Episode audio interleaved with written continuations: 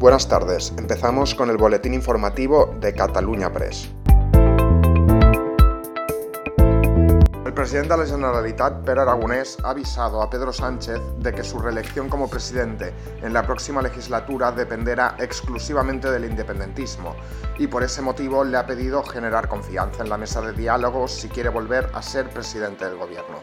En una entrevista concedida a TV3, Aragonés ha defendido que Sánchez es presidente gracias a que los partidos independentistas han estado fuertes, por lo que ha advertido que si de cara al futuro él quiere continuar ejerciendo responsabilidades en el Estado, sabe que deberá volver a hablar y llegar a acuerdos, y la mejor manera es generando confianza, ha dicho el presidente.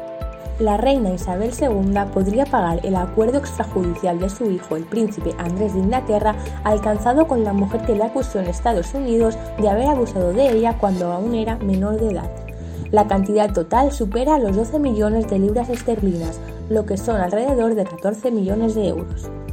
Los ministros de Defensa de la OTAN debatirán este miércoles la situación en Ucrania ante las crecientes tensiones con Rusia por su despliegue militar en la frontera.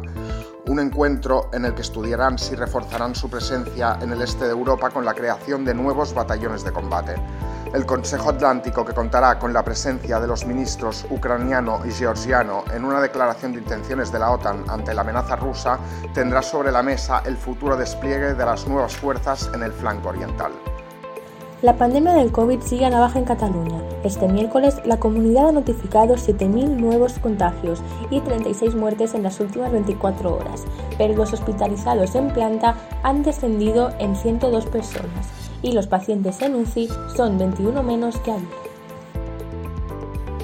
Y esto es todo por hoy, seguiremos informando.